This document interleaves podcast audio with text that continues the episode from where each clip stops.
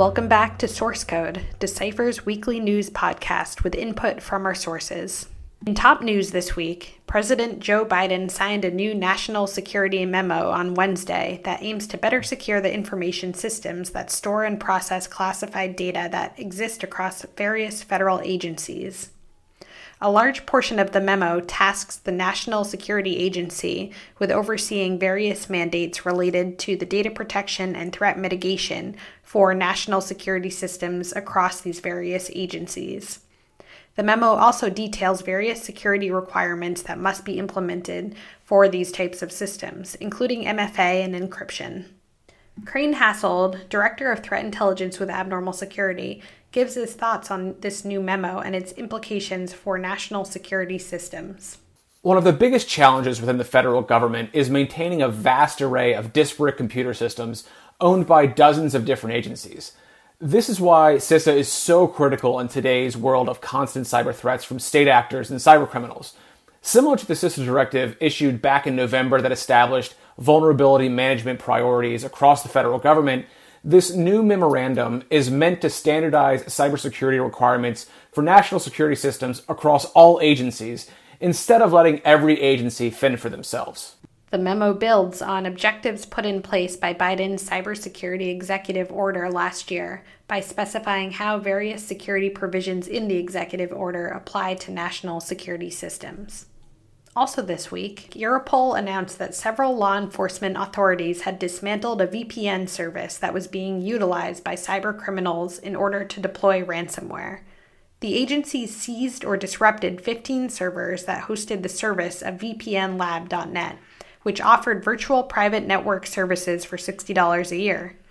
Europol said that VPN Lab was a popular choice for cyber criminals for avoiding detection while launching various malicious activities.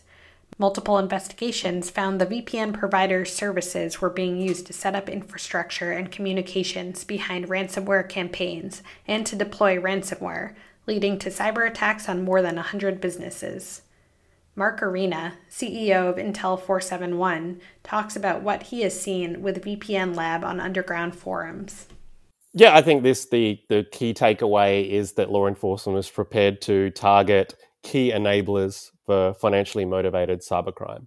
Um, and so, when I think it's important to understand how cybercrime looks like from an organizational or process perspective. Um, a lot of people think cybercrime is like the mafia or Sopranos, where you have the boss and it's hierarchical, and cybercrime is not like that. Cybercrime is is built on a structure of specialization, and it's like, well, like the mafia or Sopranos is built on this culture of trust um, cybercrime is built on almost like a culture of mistrust.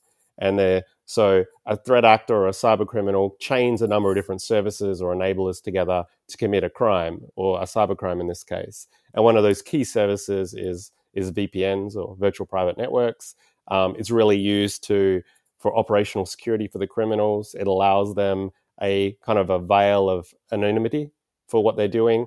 Um, in reality, you know everything is tracked online whether you're connecting to a vpn service or you're connecting directly to an uh, to some other something else the ip address is tracked and you know going back to the original thing vpns are a key part of cybercrime this service uh, vpn lab um, was advertised in in the underground this is not a legitimate vpn service which some bad guys just took advantage of you know that's an abused service case which happens in a lot of cases as well but in this case vpn lab was a criminally run service for criminals by criminals. Um, and these kind of services, which are key enablers for cybercrime, like I said earlier, have been and will continue to be targets for law enforcement action. Thanks for tuning in to this week's Source Code Weekly News Podcast.